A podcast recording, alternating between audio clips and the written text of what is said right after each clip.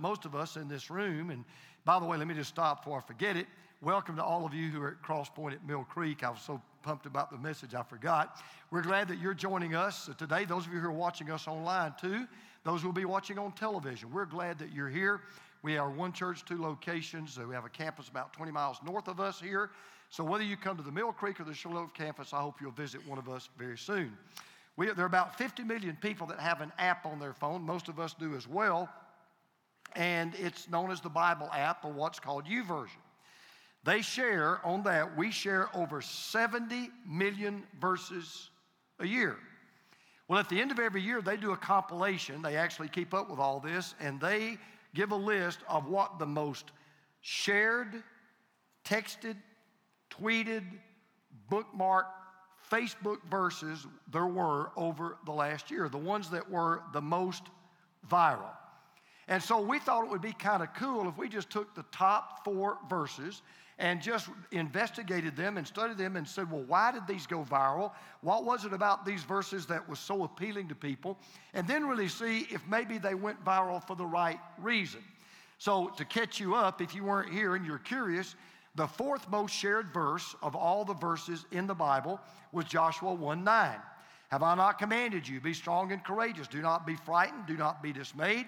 For the Lord your God is with you wherever you go. That was number four. The third viral verse was this one, Matthew 6:13.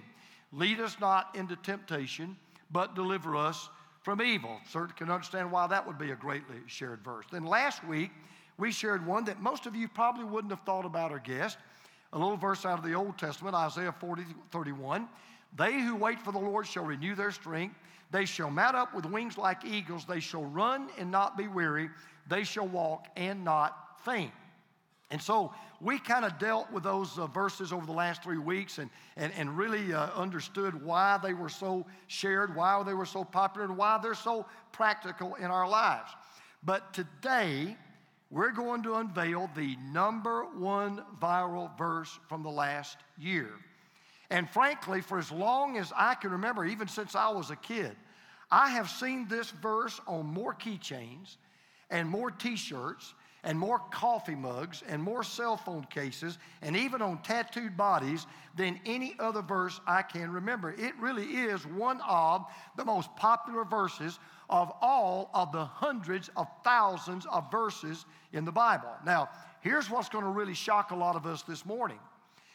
The reason why I believe it is the number one verse, and the reason why I believe it is the most popular verse, may possibly be, be, be because it is one of the most misunderstood, misinterpreted, and misapplied verses in all of the Bible. Let me tell you why. When you first read this verse, you would think to yourself, now, if there is ever been, uh, if there's ever been a perfect name it and claim it verse, this has to be that verse. It, it, it is the ultimate positive thinking verse. This is the kind of verse that when you read it, it makes you want to go to the gym, lift weights, run a marathon, and even if you can't sing, try out for American Idol. Because you read this verse and you say, okay, I think I can do this. As a matter of fact, one well known pastor that I won't call his name drew this conclusion from this verse. Here's what he said He said, Most people tend to magnify their limitations, they focus on their shortcomings. But Scripture makes it plain, and he was talking about this Scripture. All things are possible to those who believe. That's right. It is possible to see your dreams fulfilled. It is possible to overcome that obstacle. It is possible to climb to new heights. It is possible to embrace your destiny. You may not know how it will all take place.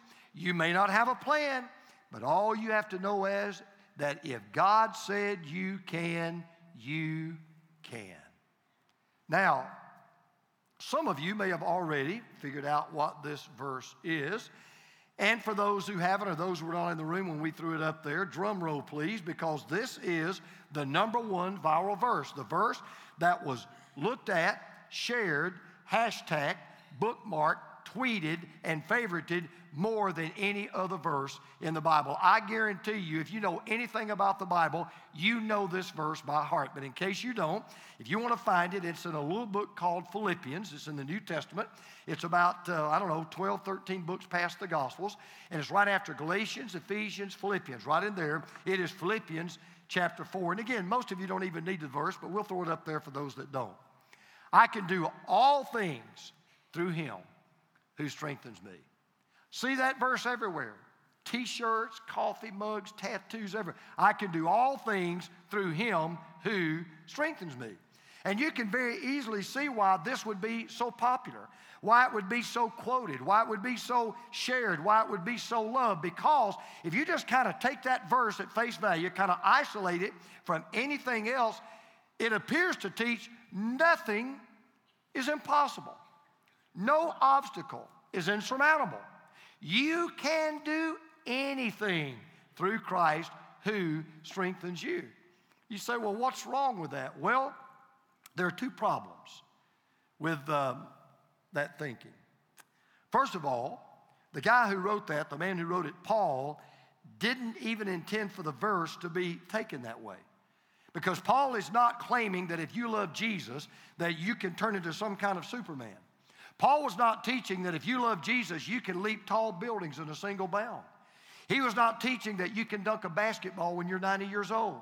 He was not teaching that if your boat ever sinks, you can just walk on water. That is not what Paul was teaching. He was not saying nothing in life is impossible. Because let me just prove this to you. In case you think that's what the verse means, I want to show you right now there are some things in life that are absolutely, clearly impossible. For example, it is impossible to dribble a football. Okay? Check it out. You can't do it. Tell you something else. It's impossible to get bubble gum out of your hair. Here you go. Try it. Can't do it. It is impossible to barbecue pancakes. Try it. Won't work. You can't do it. It is impossible to lift a bald headed man by his hair. You can't do it. Try, won't work. It is impossible to slam a revolving door. You can't do it. Won't work. It is impossible to twirl a baton in a mobile home. You can't do it. Won't work. Nope. Slam, boom. Can't do that. And it is impossible to light gators and be right with God. You can't do it. Absolutely impossible. Now, if this verse doesn't mean what so many people have taken it to mean, that now we got to ask a question. Well, Pastor, if that's not what the verse means, what does it mean? Well, a good rule of thumb to remember, you probably have heard this many, many times when you study your Bible, is this never take a text out of context. Never take a text out of context. Always contextualize a text. And here's the good news when we put this verse in its context, it doesn't lose any of its power. As a matter of fact, I think when we put this verse in its context and understand what Paul was really saying, it has even more power and still deserves to be the, the, maybe the most shared verse of all the verses, regardless of what you used to think that it meant. So let me kind of set up the context of this verse, and then you'll see what I mean. The book of Philippians was actually a letter that Paul wrote to a church in the city of Philippi, which uh, the city, by the way, existed until about the middle of the 13th century AD. It was located in the country of Greece in, in a region known as uh, Macedonia, and it was the very first church that Paul ever planted in that part of the country. Well, under his leadership, from all that we know, the church exploded. I mean, the church grew very rapidly, and it became a very, very healthy church.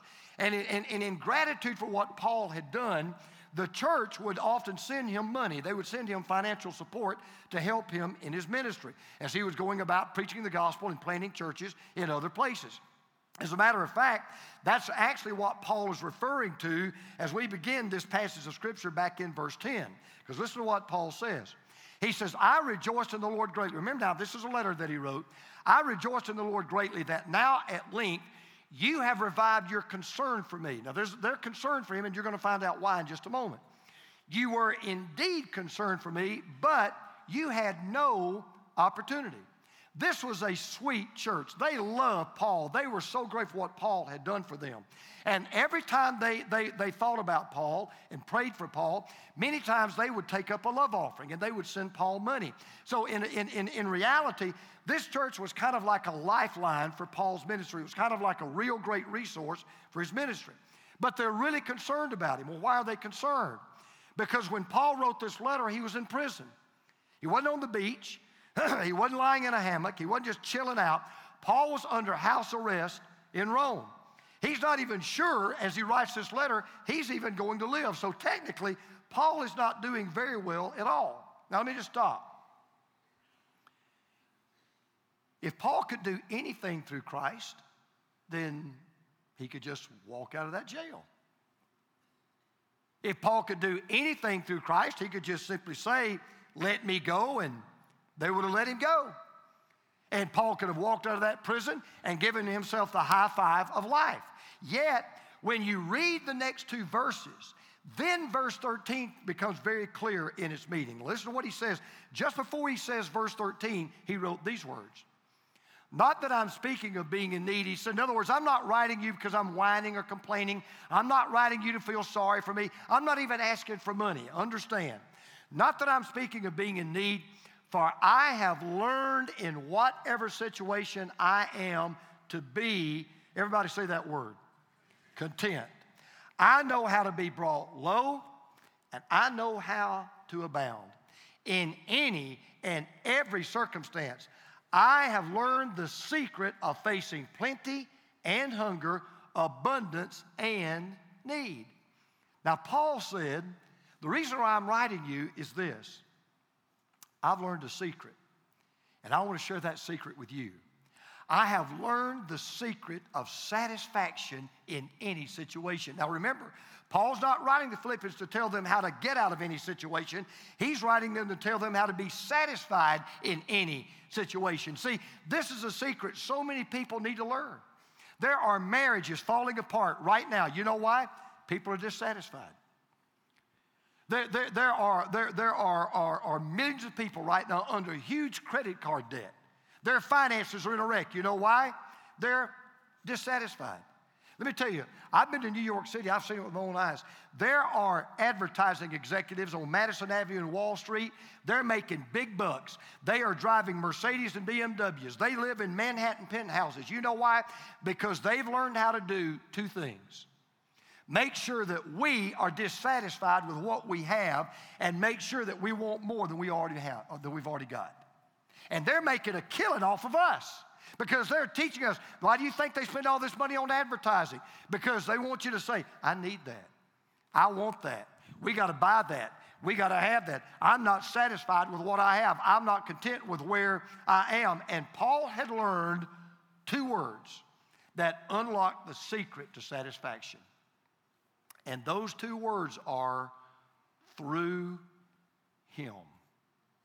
I can do all things through him who strengthens me. And you see, Philippians 4:13 is not about the abilities to succeed. It's not, it's not Paul wasn't talking about how do you soar higher, how can you climb the corporate ladder, how can you make more money, how can you break through a barrier, how can you finish a race, how can you win a game. I'm not saying those things are not important. I'm not saying those are not goals to have. That is not what Paul was talking about. As a matter of fact, he was talking about just the opposite. What Paul was saying was the only real source of satisfaction is Jesus. And you need to learn that. You need to get that down in your mind. If you live to be 120, if you try to find satisfaction anything, anywhere other than Jesus, you're never, ever going to be totally satisfied. But Paul said, I have learned when you understand who you are in Jesus, when you understand what you have in Jesus, when you understand where you stand in Jesus, you can be totally satisfied, listen, regardless of your circumstances. Doesn't matter where you are or where you're not. Doesn't matter what you've got or what you don't. Paul said it's irrelevant. When you understand who He is, you understand who you are, and you understand what you have in Him, you can be totally satisfied. So you can sum up this entire passage in a statement that John Piper made when he said this. John Piper said, Jesus is most glorified when I am most satisfied in Him. Now, what I want to do is I want to kind of flip that on its ear. I want to kind of turn that statement around, and I want to make this what I want you to take out the door this morning. This is what Paul is really telling us.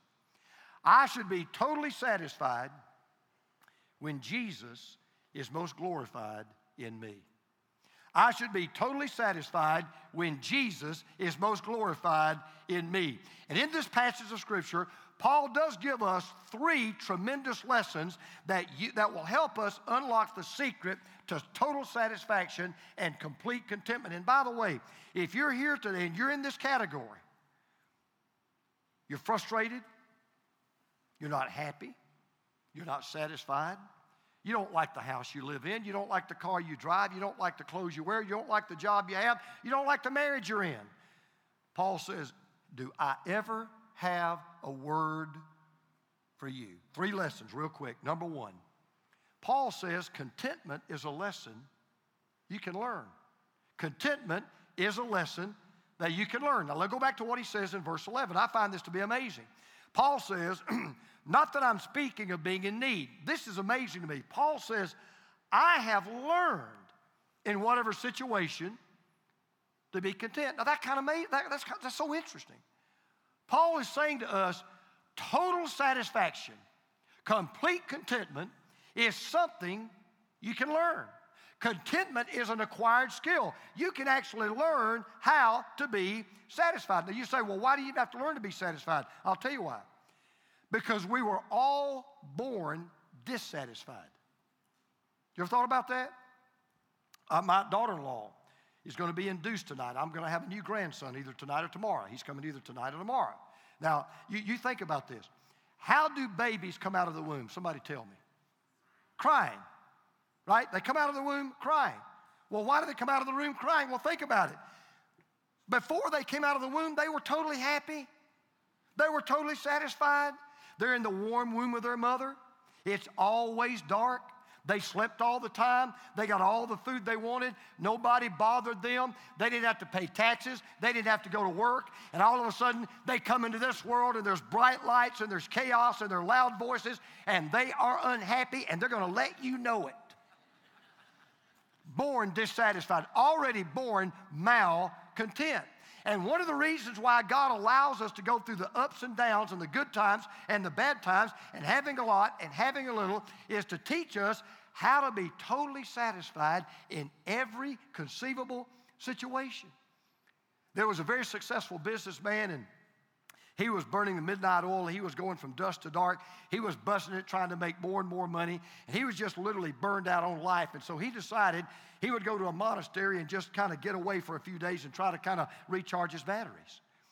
So as he checked in, the, the monk uh, took him to his little simple one, one, one room, uh, uh, you know, uh, uh, one uh, room there, and where he was going to be sleeping was just a little bedroom, and it had a bunk bed, it had a blanket, it had a sink, and it had no windows. And he led him to that room, and he said, um, "Do you have any questions?" And the man said, "Well, I, I guess not. Is this where I'm staying?" He said, "Yes." And then the monk said, "Now look, I hope you have a very blessed stay. And oh, by the way, if you need anything at all, you just let us know and we'll teach you how to get along without it. you see, Teresa and I, I thought about this the other day. We, we, we had to learn this lesson after we got married. When, when we, when, we only, Teresa and I only been married a few months, and uh, we packed up every, what little we had. We moved to Louisville, Kentucky to Southern Seminary. We settled into an apartment. I was thinking about this the other day. You could probably put that entire apartment in two thirds of this stage. I, am not even sure it would take up two thirds. It might even take up only half this stage. I mean, it was, let me tell you how small this apartment was. When you walked into our apartment, uh, there, there was on one side, you had, the, you had the sink, and you had the stove, and you had the refrigerator on one side, a little bit of refrigerator. On the other side, you had the little bar where you would sit at a stool and eat. And the passageway between those two was only about this wide. So here's how small it was. If I walked into the apartment from class and she was fixing dinner, she had to back into the living room so I could get into my apartment. Okay, that's I me. Mean, that's how small it was. Or if she was coming out and I was coming in, I had to back out and let her out. I mean, it was super, super, super small. So, I mean, just real, real narrow. Uh, the living room. The living room was about twice, maybe twice the size of this platform. The living room. That's the only other room there was, other than we had a little bathroom. And then the bedroom was so small that we had our double bed was pushed all the way over against the wall. And there was a little bitty passageway for me to get in. So I always had to make sure she could get in the bed first or she couldn't sleep. So, you know, just couldn't get, uh, you know, in the bed. Well, I just had back surgery. Couldn't work. So she was having to make all the money. All I could do was go to class. And so she was a, a legal secretary making $100 a week. That's all she was making, you know, back then, which really, even back then, wasn't a whole lot of money. And, and things were so tight. We would have one date night a month. And on our one date night, we went to White Castle. That, that was our, our date night. We'd go to White Castle because that's all that we could afford. But you know what I'm about to tell you? Some of the happiest days of our life were spent in that little apartment. Some of the sweetest, most contented times in our life were spent right there. You know why? You can't miss what you don't have. And what you say, well, you didn't have a lot. Oh, no, we did. We had Jesus and each other which is all you're going to wind up with when you get to the end of the road anyway. We had Jesus and each other. We were so happy. We were so content. We were so satisfied. Listen, even though we lived just a few blocks from some of the most expensive homes in Louisville, Kentucky, there wasn't anybody in that whole city that was more happy and more satisfied and more content than we were. See, here's what I want you to understand. This is what I want you to learn from what Paul said. Sometimes, in fact, oftentimes, satisfaction and contentment is just a matter of perspective. You don't find satisfaction in what you have or what you don't have. You don't find satisfaction where you are or where you're not. You find satisfaction in the way you look at it. Let me give you a great illustration. There was a man by the name of Will. Will owned a farm in Minnesota. And uh, so one day there was a knock on his door, and, and, it was a surveyor. And he said, Sir, I'm a surveyor. I'm here with the government. And he said, I've been surveying your property. And I've got some really bad news for you, and I, have just got to tell you about it. And the man said, Oh, great. Well, well, come on in. And he sat down and he said, Well, what's the bad news? And he said, Well, I, I don't know. He said, How long have you lived here? He said, I lived here 27 years. He said, Well, I don't know how to tell you this. But, sir, your farm actually isn't in Minnesota, it's actually in Wisconsin. The farmer jumped up and said, That's the best news I've heard since I've lived here. He said, well, Why is that? He said, I had just told my wife the other day, I don't think I can take another winter in Minnesota. Now, it's all a matter of perspective. It's all in how you look at it. And Paul said, you can learn to be satisfied in any situation because you can do all things that require satisfaction through Christ who strengthens you. So you're sitting there and you're saying, I can't be satisfied with where I am you can do all things through Christ who strengthens you. Or I, I, can't, I just cannot be satisfied. If I don't get that car, if I don't buy this bigger house, if I don't spend that money, I won't be satisfied. Yes, you can. Because you can do all things through Christ who strengthens you. Hey, let me just give you another, new, another news flash. If you don't learn how to be totally satisfied with where you are today and what you have today, you will never be satisfied with where you go and what you have tomorrow. I'm going to say that again. That's so good. If I do say so myself. Next week, I'll preach on humility. Listen, if you don't learn how to be totally satisfied with where you are today and what you have today, you will never be satisfied with where you go and what you have tomorrow. Listen, there was a 14 year old boy, this, this amazed me. His name's Jason Lehman. He's 14 years old.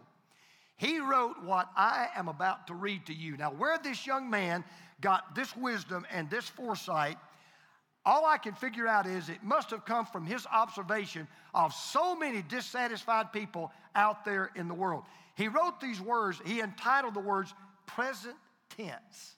14 years old, listen to what he wrote. It was spring, but it was summer I wanted. The warm days and the great outdoors. It was summer, but it was fall I wanted. the colorful leaves, the cool, dry air. It was fall, but it was winter I wanted, the beautiful snow and the joy of the holiday season. It was winter, but it was spring I wanted, the warmth and the blossoming of nature. I was a child, but it was adulthood I wanted, the freedom and respect. I was 20, but it was 30 I wanted to be mature and sophisticated. I was middle aged, but it was 20 I wanted, the youth and the free spirit. I was retired, but it was middle age I wanted, the presence of mind without limitations. My life was over, but I never got what I wanted. How many people live a life of complete dissatisfaction all their life? Frustration all their life, discontent all their life, because they've never learned this secret. This young man had such brilliant insight. You see, the reason why we're never satisfied with the next thing is because we've never learned to be satisfied with the present thing. And if you can't learn to be satisfied with today, then listen. No matter where what you get, no matter where you go, you won't be satisfied with tomorrow. So you say, well, what do you do? I'll tell you one of the best things you can do. Just stop and just take inventory of where you are right now. Just stop and take inventory of what you've got today. And every day, if you're really right with God and if you really believe what Paul is saying is true, every day you can say, Lord, through you just for today, I'm not going to gripe. I'm not going to whine. I'm not going to complain. I'm not going to be jealous over what somebody else has. I'm not going to be mis- discontent over what I don't have.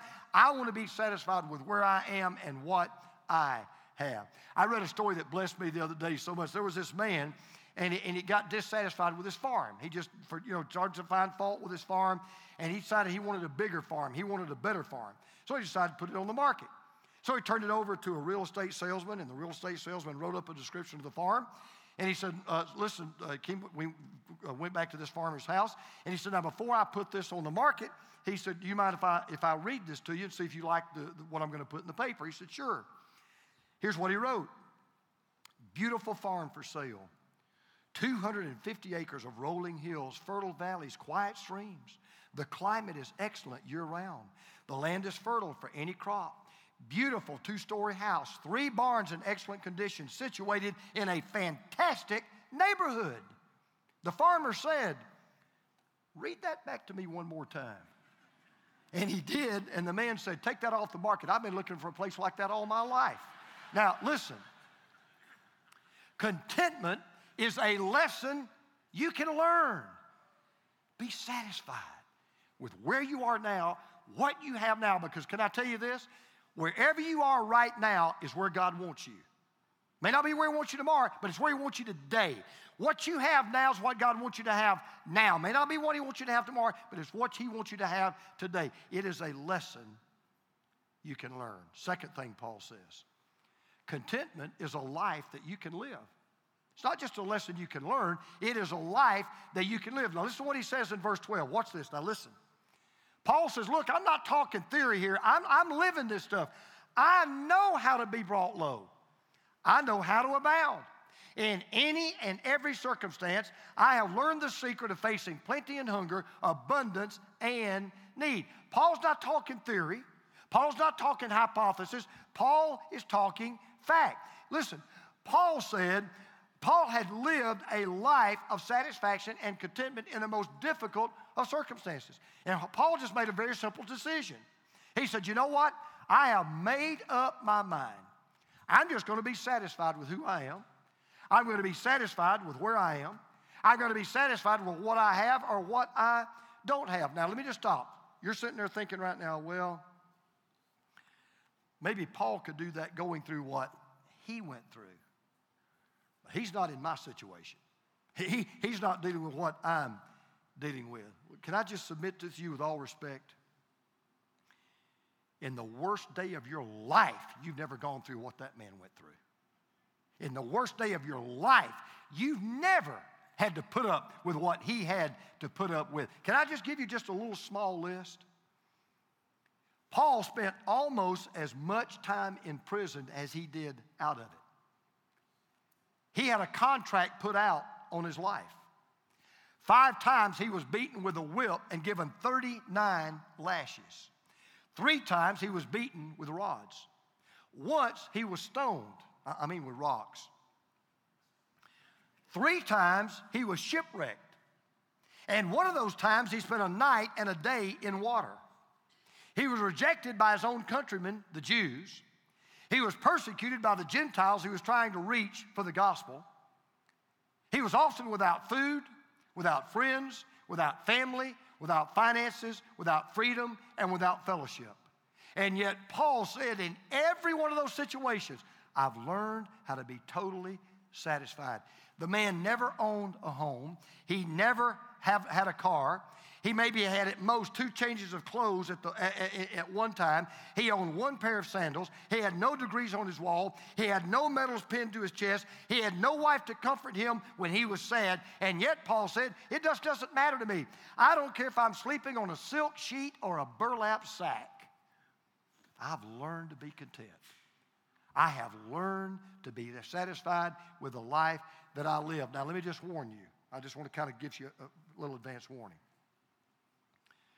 The greatest teacher of satisfaction and the greatest lesson you'll learn is not in prosperity, it's in adversity.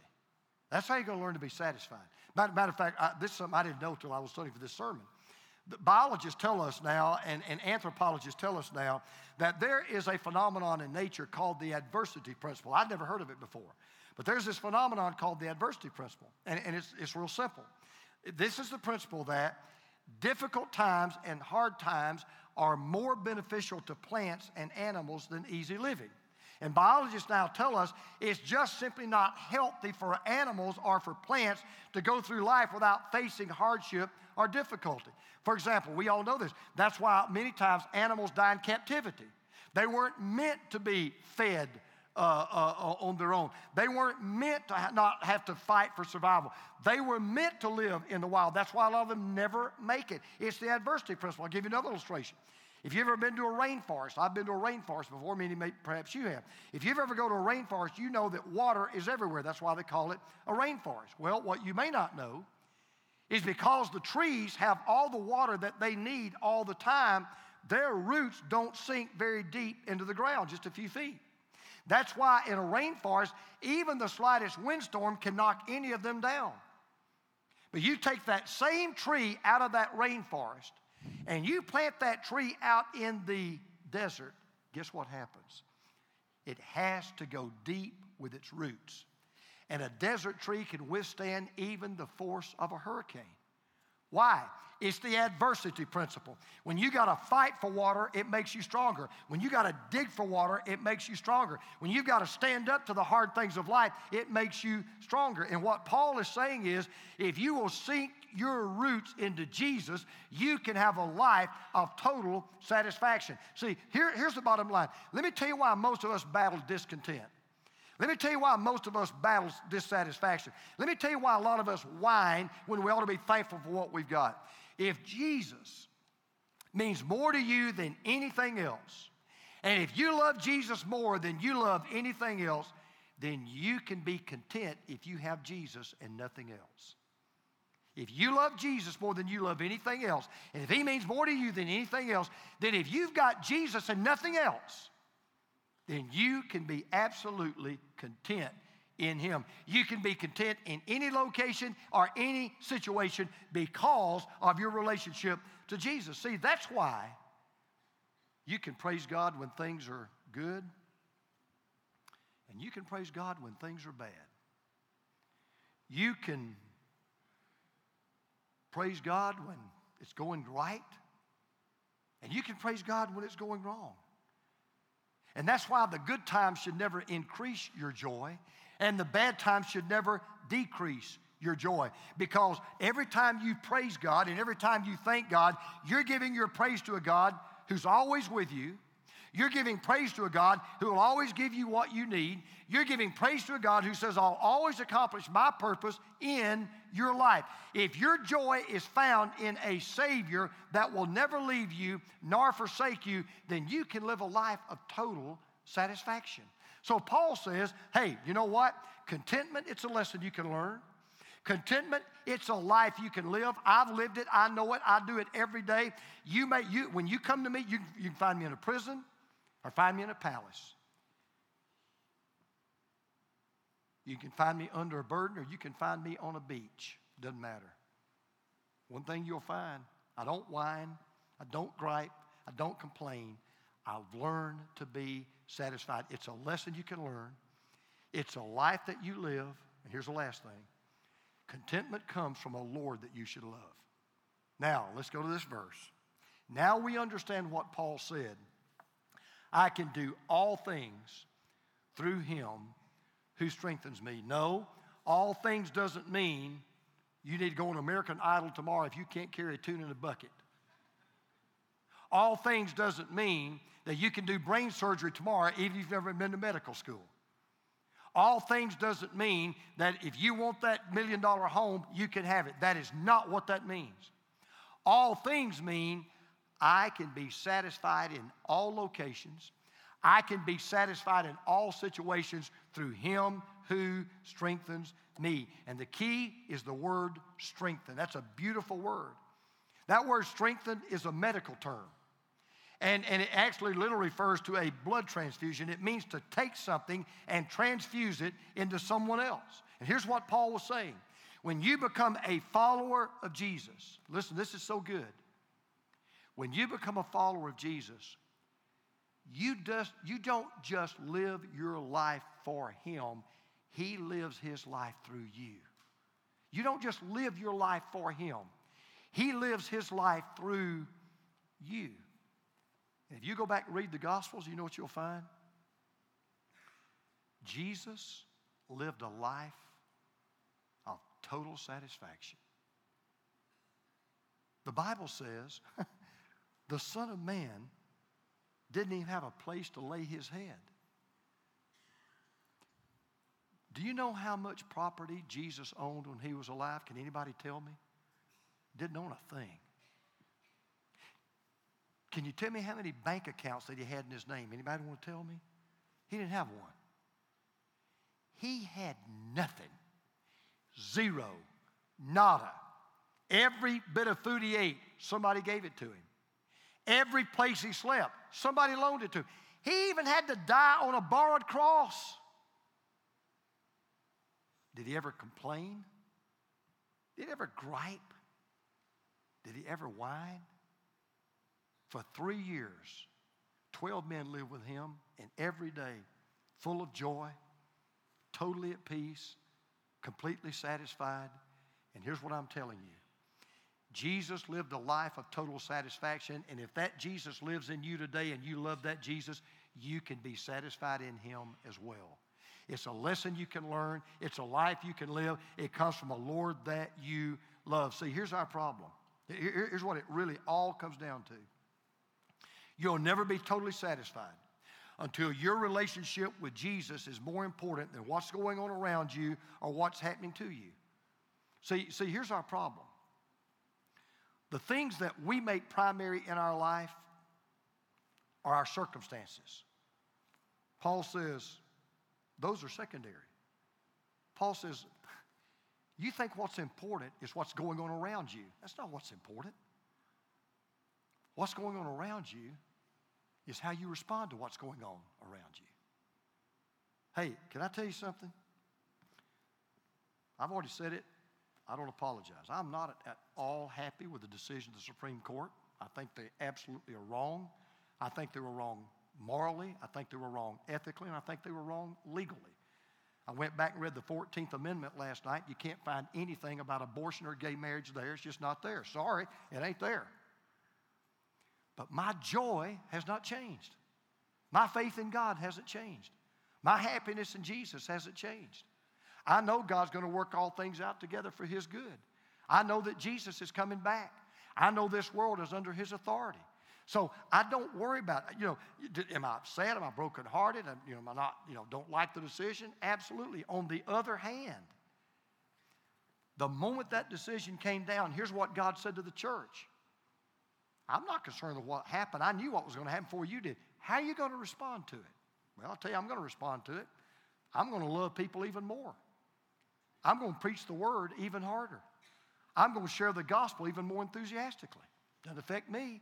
I want to live that life of complete and total satisfaction. And you will never be totally satisfied with where you are, no matter where you are. You'll never be totally satisfied with what you have, no matter what you have. You will only be totally satisfied with who you have if you have Jesus.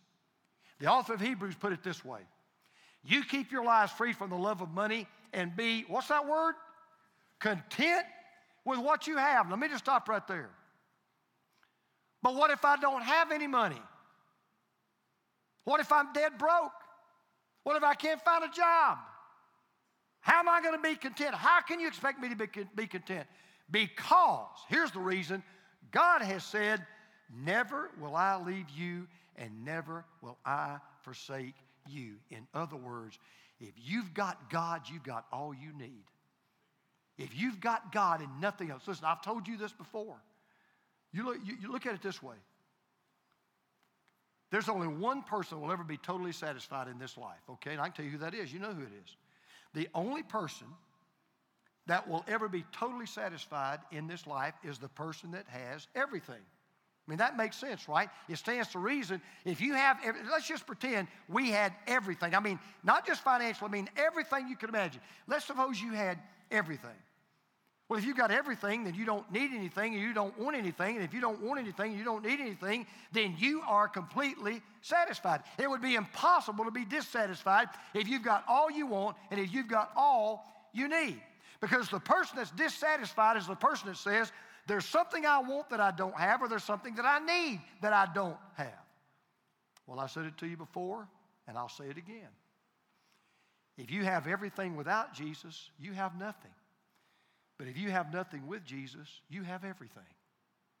So you see, Paul said, you take all those times when I didn't have a dime. You take all those times I was chained in prison. You take all those times I was floating on the sea, not wondering if I was going to live or die. You take all those times when I was totally isolated, no friends, no family. Take all those times I had no food, I was hungry. All those times I had no water, I was thirsty. Even take all those times when I was sick and shaking with a fever. I still had Jesus. And if I've got Jesus, I don't need anything, I don't want anything, I am totally satisfied. So let me wrap all this up. Jesus Christ came to this planet and he lived a satisfied life. Jesus Christ went to a cross and he died a satisfied death. Jesus Christ came out of that tomb and he was raised a satisfied Lord. And anything that he commands me to do, I can't do. No, contrary to what some people say on TV today, sorry, you can't do everything you want to do. But you can do everything you ought to do. And the one thing that we should do is no matter the situation, no matter the location, we should always be totally satisfied when Jesus is glorified in us. Let's pray together. With his bowed with eyes closed. Let me just tell some of you this, this truth.